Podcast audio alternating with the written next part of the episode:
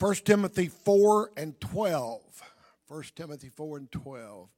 Let no man despise thy youth, but be thou an example of the believers in word, in conversation, in charity, in spirit, in faith, in purity, till I come.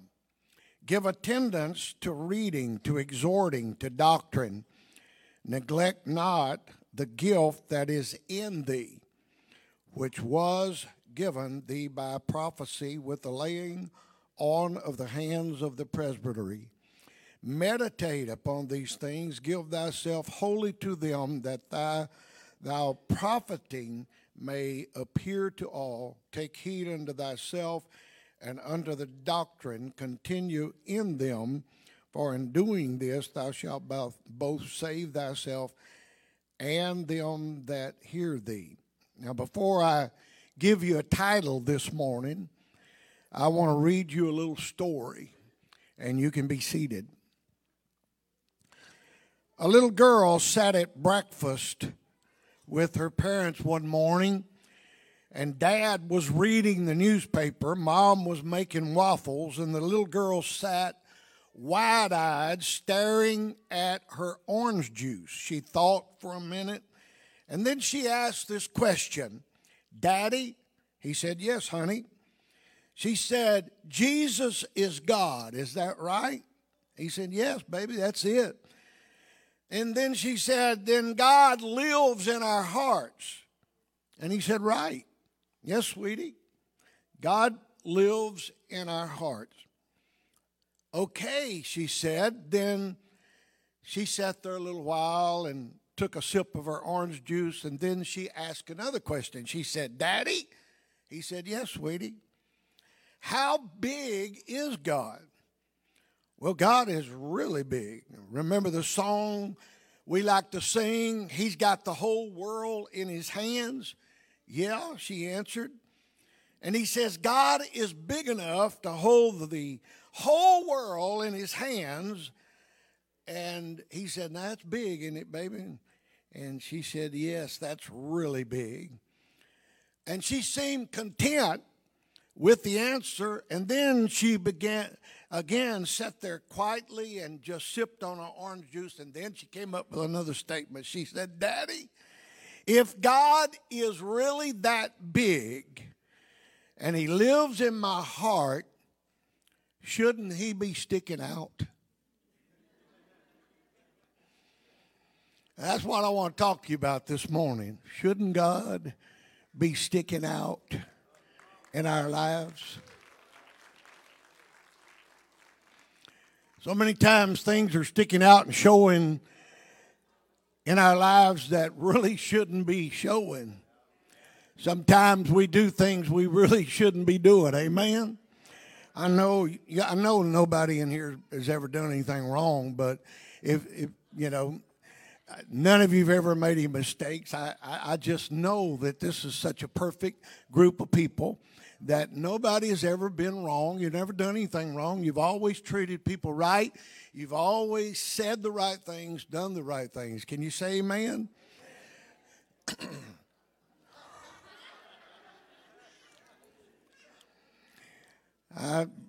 The Borlick's going to be given an altar call later on today, and it'll be good for you to find your way up here and ask God to forgive you of that.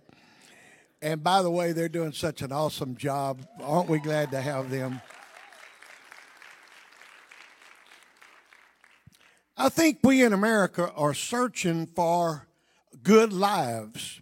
We all want to have a good home, a good car or two or three, a good vacation. We want good marriages, good children, good friends, good times, good food, good health, and lots of money. And not many people make their goal in life to have bad cars and bad homes and bad children and bad friends and bad marriages, bad family, bad food, bad health, and no money. Nobody really wants that. It's natural for us to desire better than we have. Can you say amen? people are constantly looking for a change in their lives, they're dissatisfied with who they are and what they are. They think that changing their house, their car, their pet, their spouse, their church will make them happy.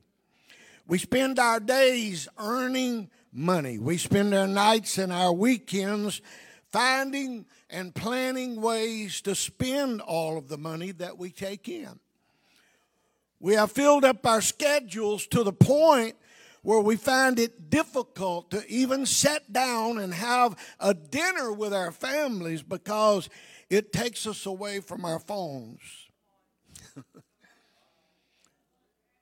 And we're losing the art of conversation with our families. We sometimes actually prefer to get an answering machine rather than speak to the person in person, because we want to say what we want to say without having to listen to them or waste time listening to them. So we prefer to get an answering service. People everywhere today are looking for a better life. Politicians know all about this, and they promise us in every election. They declare and promise to us that our country will be better under my administration. Marketing advisors know this also, for it seems that every commercial that people see and hear try to convince them, if you just had this product, you'd have a better life. However, the way to a better life is not found in politicians. It's not found in money, success, or any other temporal thing. A better life has nothing to do with our homes in which we live, our cars we drive, our status in this life. There's only one thing that can give you a better life, and that is a relationship with Jesus Christ, understanding who he is and what he can do for you will give you a better life. Amen. Jesus fairly clearly said, I am come that you might have life and have it more abundantly. Some people think that Jesus meant you can have all the stuff you want if you come serve me. But Jesus clearly taught us that the abundant life is not about things, but it's rather about a quality of life found in him and him only. Some people have a difficult time being in the church and living for God and having God direct their footsteps. Don't feel sorry for me for making that choice in life and living this way. I enjoy living for God. I really do. Well, I don't like all the rules and regulations. Well, you just don't like living down here, do you? How many of you ever tried to do any remodeling job in this county? What is it, Travis County? You ever tried to do any remodeling? You're going to have rules and regulations, I promise you. But are you going to burn your house down because of that? You're going to say, I don't like rules and regulations. I'm going to just burn my house down. I'm not going to worry about that. So a lot of people have trouble submitting to God because they think God's unfair and unjust. All the rules and regulations that I found in the Word of God are for one reason. That is to help me go into the kingdom of God, stay in the kingdom of God, and ultimately make heaven. You know, mirrors are a very valuable thing. How many of you, just tell me, looked in the mirror today already? You've looked in the mirror. I could tell some of you didn't look. You didn't have to raise your hand. You should have raised your hand. I wouldn't have said that, but some of you didn't raise your hand, so I had to say that. We all use these remarkable things called mirrors every day in our life, some of you more than others. They enable us to see how we shave and brush our hair and comb our hair. We check our teeth to see if we have broccoli stuck in them. Mirrors help us get dressed, and just so many uses that we can use a mirror with. Mirrors enable us to see if we look presentable enough to meet other people. A mirror helps us to see what we look like at a particular time and place. You look different at different places and different times and different clothes. And when you look in a mirror, the mirror doesn't change the way you look. It only reveals and reflects what you really are.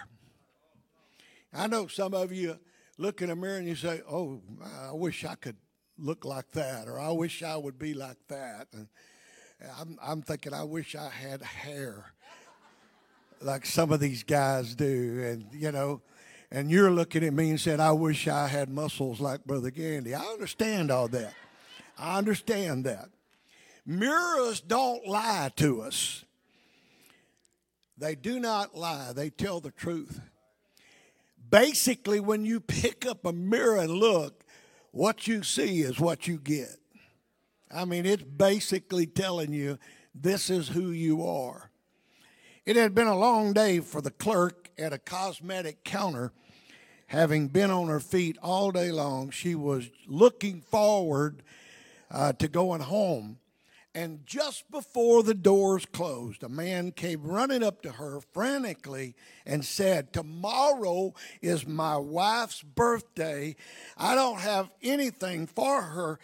What do you recommend? And so the clerk brought out a nice bottle of perfume, about $150, and he gasped and he said, well, oh, that's way too expensive.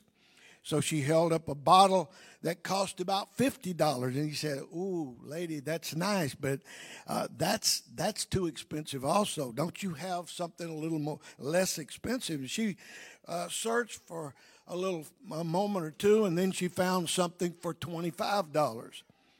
The husband looked at it and replied, that's still too expensive. What else do you have? Then she brought out the cheapest thing she had. It was a tiny $10 bottle of perfume. Now he was exasperated, and he said, you don't understand me. I want you to show me something really cheap. She reached down under the counter and pulled up that mirror and said, here, look at this. If you want to see something really cheap, take a look. This is it.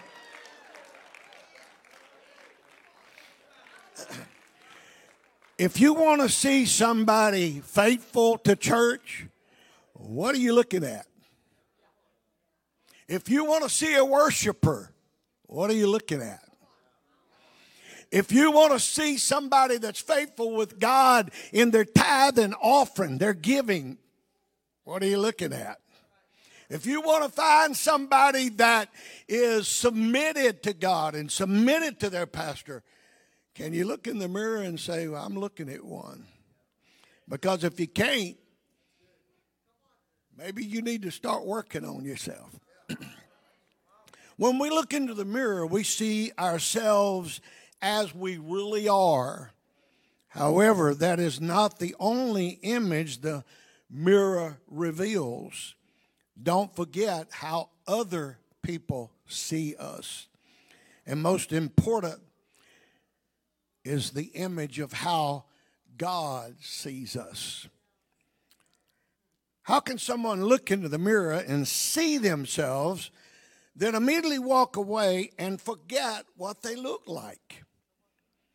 When you look, or when they look, they think, wait a minute, am I balding? Am I overweight? Is that a wrinkle? Is my hair turning gray? And if you see it, that's probably what it is.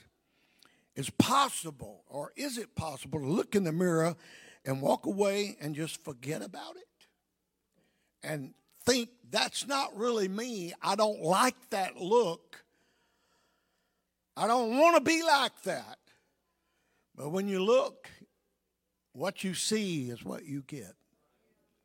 There are two reasons why this can happen. Number one, you do not believe the mirror is an accurate reflection of who you are.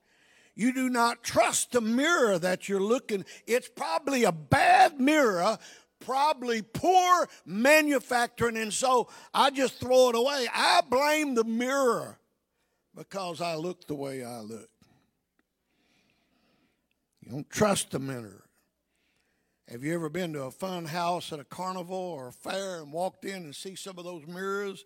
They have certain mirrors designed to make you look not as you really are. You stand in front of one mirror, you look extremely muscular. I like standing in front of that mirror. You can stand in front of another mirror and look short and fat. You can stand in another mirror and look 10 foot tall and skinny as a rail. Obviously, these mirrors are not an accurate reflection of who you really are. So you walk away from them and you forget about it because you know that's not really you. But when you look in the mirror and see who you are, you can't walk away and forget about it. You can blame the mirror. You can say, that's not really me. But really, whatever I'm looking at, when I look into that mirror, that's really me. It hadn't been too many times ago, too many trips down here. In fact, I think it was a few months ago, I was here preaching for y'all, and I had hair. I look at me now, and I don't. Some of you are thinking, well, what happened? I shaved it off.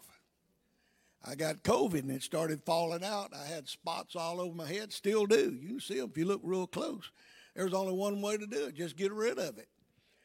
Sometimes you look in the mirror, and you say, well, man, am I really that heavy? Am I really that heavy? Am I really that heavy? And you can say, no, that's not me. That's got to be somebody else. And there's only one thing you do about it. Get a new mirror.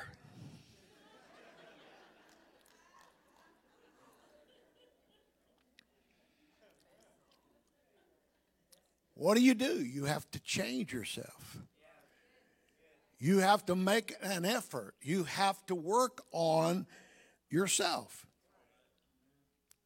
The second reason that you can look in a mirror and forget what you're looking at because you're being deceived. This often happens to people with eating disorders, alcohol and drug abuse, people that are experiencing depression or being oppressed by the enemy. These people are not willing to believe what the mirror is reflecting. They're not willing to remove the veil that is covering their eyes and look deeply into the truth of what the mirror is really showing them.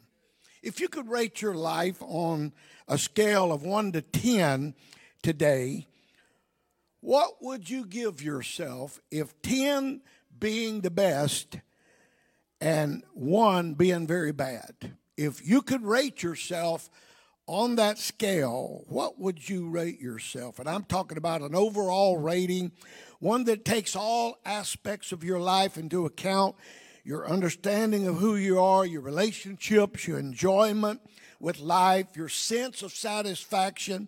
And don't just rate your life according to your current circumstances. All of us go through good and bad times. Think more about the overall picture, who you are, how you're doing, how you're thinking, how you're feeling, and give yourself a rating on 1 to 10. Take a second and think about it. Don't just grab a number. How would you rate your life on a scale of 1 to 10, 10 being the best, and you think about it right now? You can do this with your marriage if you're willing to hear the truth. You can ask your spouse, how am I doing on 1 to 10? And I can pick on this couple here. They're on staff. I'm not going to ask her, Brother Omar. We'll be embarrassed. I'm telling you, we'll be embarrassed. I'm not going to do you that way, and you don't do me that way, okay? But on a scale of 1 to 10, if I ask her, how is he doing, she's probably going to say about 5. Oh, yeah. I've been even lower than that sometimes. But what you do after she tells you 5, don't punch her. Don't get mad at her. Don't say, well, I'll just divorce you. If you love her, which you must, you're holding her hand right now. It might be he's holding it to keep her from hitting him, you know. But you ask her, okay, you tell me I'm a 5. I love you. You love me. I want our marriage to be good. What can I do to bring myself up to a 10? And I promise you, she can tell you.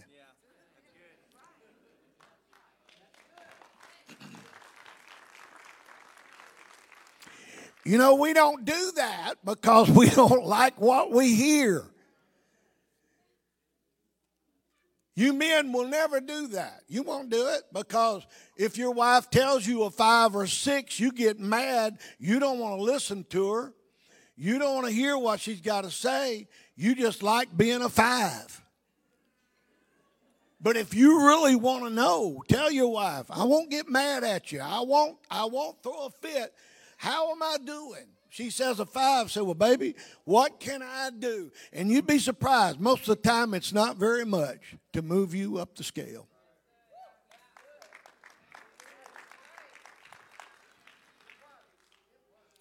God, how am I doing on a scale of 1 to 10? God, how am I doing? And then we don't like what God says to us. But if you'll listen to God, he'll tell you how you can get better. If you'll listen to preaching and teaching when you go to church and stay off your phone during church.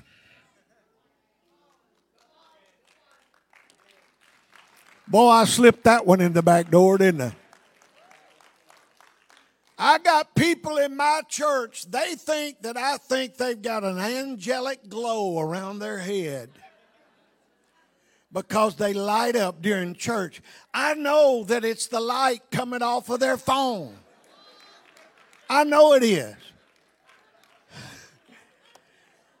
They sit there and spend their time on their phone, and they wonder why their marriage is a mess, why their church life is a mess, why they can't submit, why they can't pray, why they don't want to worship, why they don't want to pay their tithes, why they don't want to be part of anything because their heart's not in it. They're not listening to God. God is trying to speak to us through his word. Through preaching and teaching, we've got to listen to him.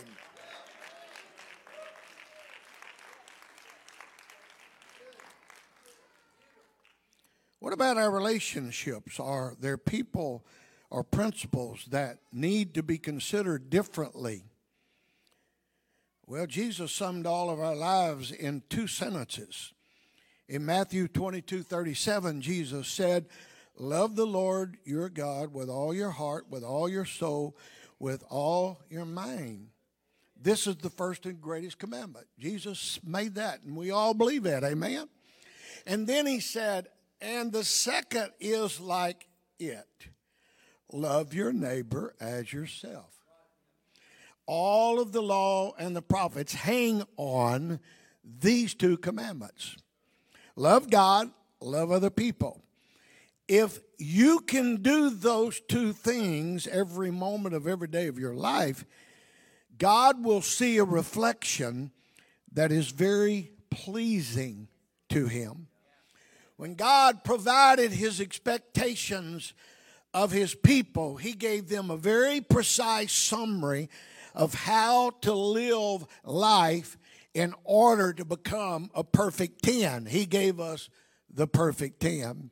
We call that summary the 10 Commandments. It's too bad that there are some segments of our society that would like to remove all public reminders and display of the 10 Commandments. But I can promise you one thing, any public official or lobbyist who gets upset about public reminders of the Ten Commandments is not living his life the way God wants him to live it.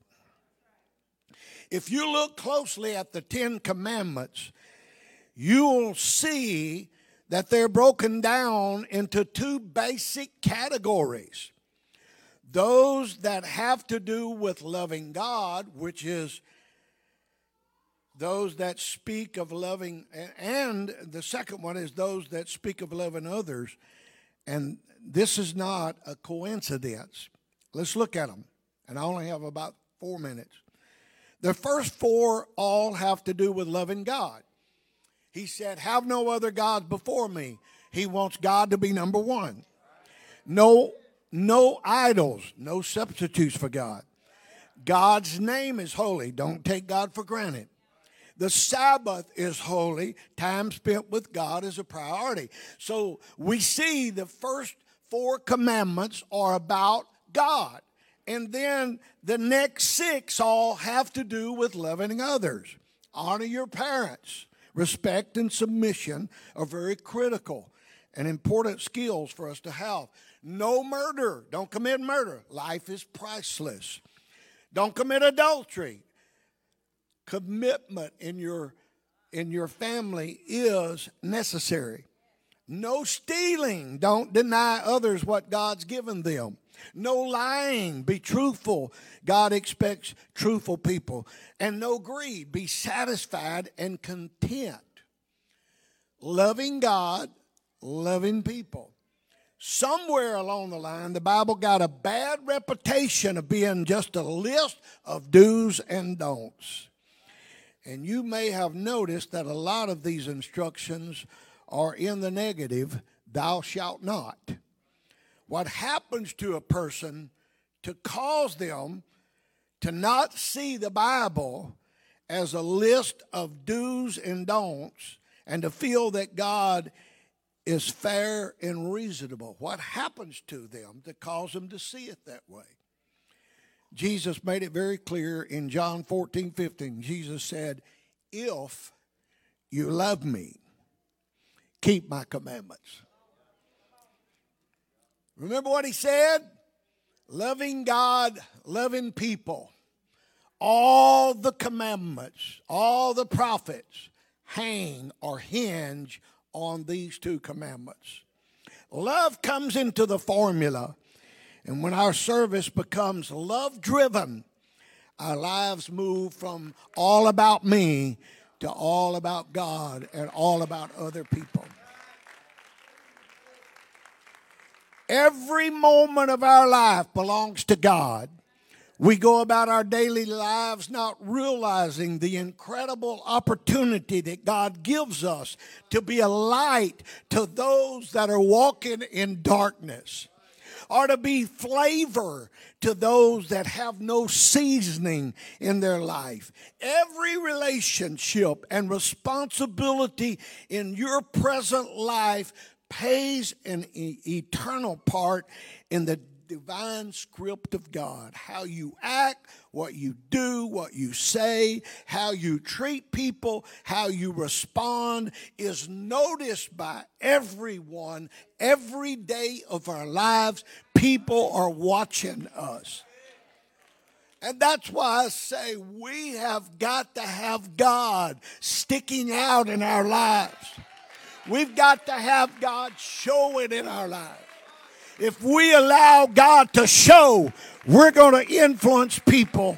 We're going to change our world. We're going to see great things happen. But we've got to allow God to show forth in our lives like never before. Would you stand?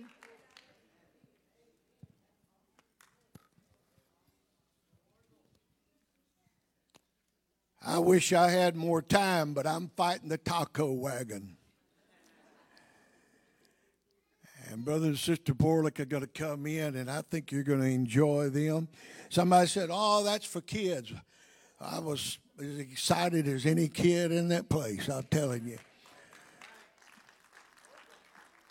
I like the way they entertain, but they bring it down to a point that you should have been here and seen those mousetraps on his ears and his lip. his hands. I'm telling you, I don't know how the man did it. They did incredible, brought a point into those kids' heart. We found them in the altar, and I believe, didn't you say Aspen got the Holy Ghost last night?